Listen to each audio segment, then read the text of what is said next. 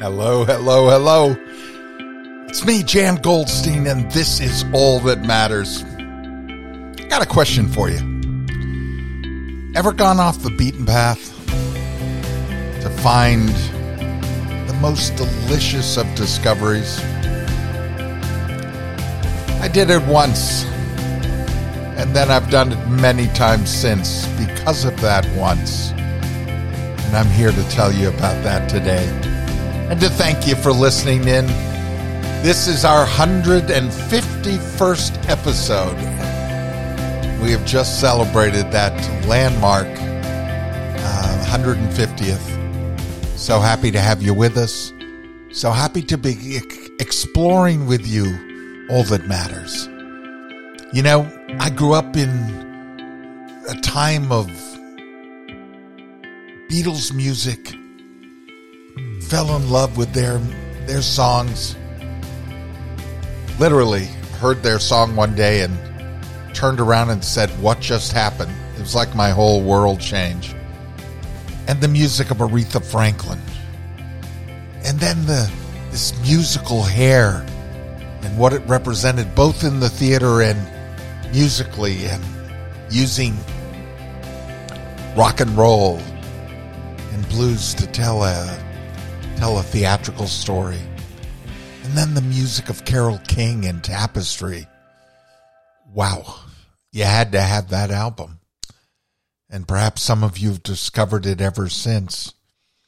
I remember Godspell coming out and once again transforming me with the use of music and what Schwartz did with taking a, a biblical type tale and setting it to the music of today's youth. And then hearing Fleetwood Mac and attending their concerts and just that was the joy of growing up with that music and music continues to touch me. So I was inspired to form my own rock group with my friends and we went on to win the state battle of the bands in Vermont and be sent to Atlantic City, New Jersey to appear in the national battle of the bands, which was really heady stuff for a young kid, uh, as you can imagine, and pretty amazing. But here you are coming out of Vermont and you show up on the stage in Atlantic City and you see these groups from all over the country and you are very humbled. you are very humbled by seeing the talent and the energy and the drive. But it was a, oh, just a wonderful experience to take part in all of that. And one of the best parts of that was meeting people. And one of the bands I got to meet was from a place in the country I had never visited before, West Virginia and these were the friendliest, um, just guys who, and we got to meet their families and just became friendly. They were they were just thrilled to be there, and they were thrilled to meet you. And it wasn't about the competition.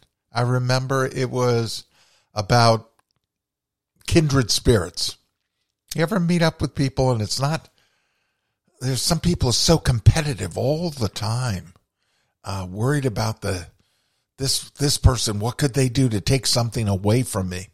And these guys we met, um, it was really about what can you bring to me? What can you add to me? What can I learn from you? How can we share in this? How can we celebrate it? And we celebrated the music and got to know one another and we said goodbye. But I had told them that a friend of mine and I were preparing to take a drive across the United States. Now I was 17.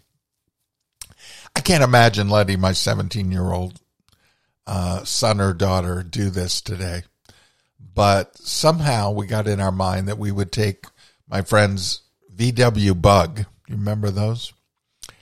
And we would pack it up as best we could. And we would take off across the country and see as many states as we could and during the course of the summer. And I can't believe my mom and dad went along with that. I sure wouldn't today, but they did. Somehow I convinced them, and, and it was a wondrous time, of course. But one of the things was that this, one of the guys in this band from West Virginia and his family said, if you get down our way, not a lot of people leave Virginia and come over to West Virginia uh, if they're going if they're headed down the East Coast or whatever. But I don't know what way you're taking on your journey. But if you find yourself down in our area, just holler and stop on by. You'll have a place to stay and a home cooked meal. And that stayed with us. Now, anywhere you can stop at that age and going across the country to get a free night, night's sleep somewhere, a free shelter, free uh, roof over your heads, and a meal, that was gold, as you can imagine. And for a couple of 17 year olds watching their pennies, um, yeah, that was pretty cool.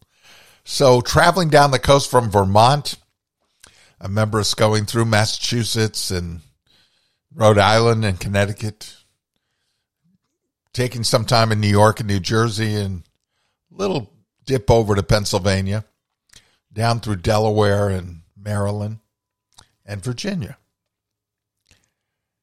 And it was then that we decided we were going to cut over at some point and then head over across the country.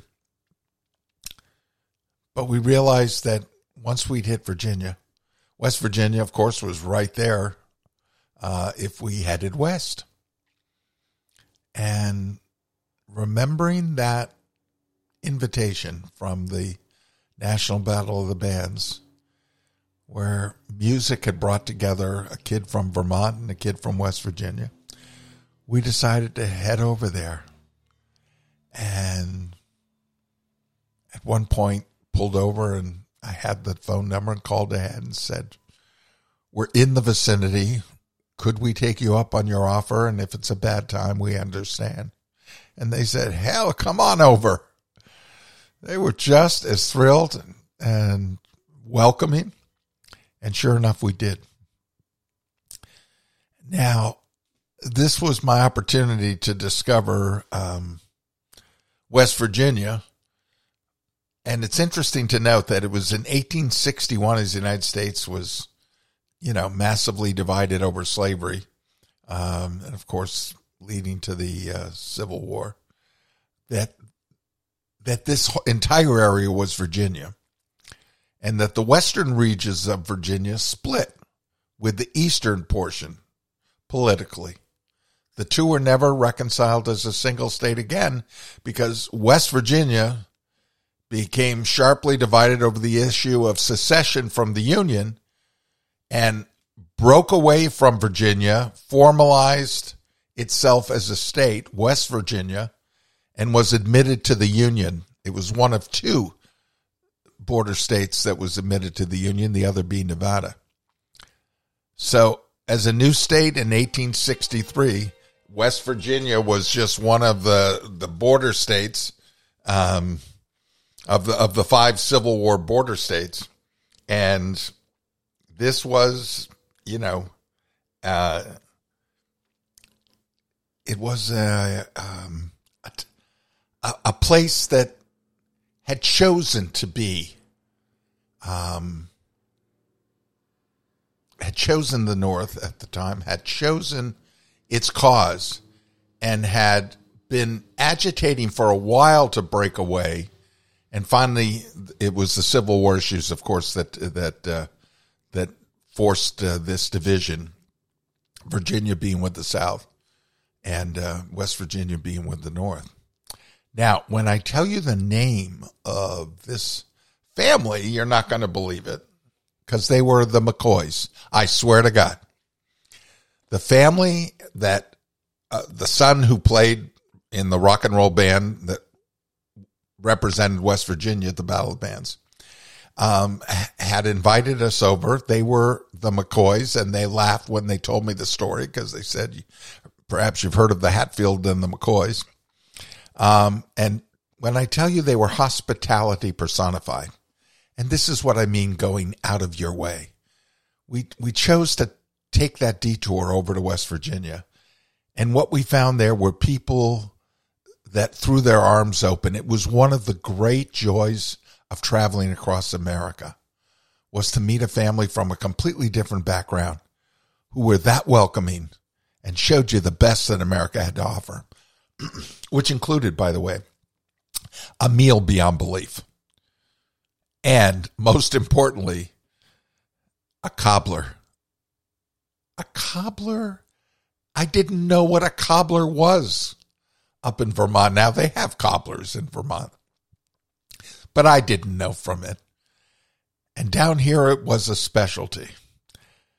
Fresh hand-picked West Virginia blueberries, baked with love into a dessert for the well, something that it seemed like a dessert for the gods, which at 17 we pretty much thought we were, I suppose. I remember that cobbler. I remember the mom uh, handing that over and telling me how it was one of her favorite dishes to make. I, I, I would later find out that a cobbler is a dessert consisting of a, a fruit filling, and some of you know what this is, poured into a large baking dish, covered with batter or, or biscuit or some kind of dumpling. I think they do that over in the UK before being baked. But this cobbler, the cobbler recipes, which I discovered in my cobbler education, found especially in the American South, was resembled a thick crusted deep dish pie with both a top and bottom crust. I I was sort of fascinated with it. I went on to find the origins of the name cobbler uh, for this dish is un, uncertain, but it was suggested that it might come from an archaic word cobbler, meaning wooden bowl, or that it could refer to its appearance as kind of cobbled like a stone pathway of cobbled stone. And then again, the Oxford English Dictionary defined cobbled as roughly assembled or put together something from available parts, which perfectly defines the use of scraps of pie crust or leftover biscuit cobbled together with whatever filling is around. And it was the perfect match of sweet and tart, served as she decided to serve it with a scoop of vanilla ice cream on top. I mean, my friend Peter and I were on top of the world. Never had such undeserving fly by the seat of their pants explorers been so richly rewarded for driving off the beaten path into the Appalachian Mountains. So I'd ask you this week think a little bit about going off the beaten path. Might be just trying a cup of coffee or something one street over. It might be finding that special spot you want to eat that you've never tried before. It might be going to a music concert or a art gallery that um, you've long heard about, but said, I, I don't go over to that side of town, or I haven't, you know, been willing to push myself a little step further. Or going, whether it be on a trip overseas or a trip at home and just driving a little bit off the beaten path. We did that once, I remember, in Scotland.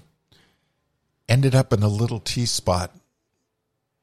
My wife Bonnie and my daughter Shira and I in a little tea spot in the middle of a like a field. You would never expect anything like that to be there. And with the sheep grazing around, came across a tea spot with freshly baked goods and sandwiches that, you know, you wouldn't have believed and, and was exquisite.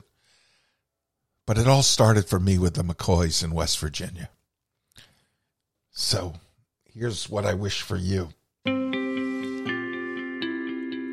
I hope this week you'll push yourself a little bit beyond the beaten path.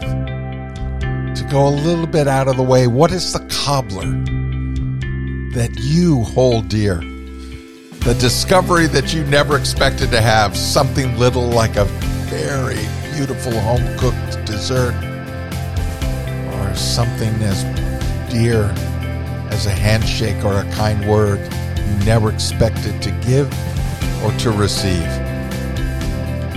Here's to the blueberry cobbler in your life and in your future. Until next week, I'm Jan Goldstein, and this is all that matters.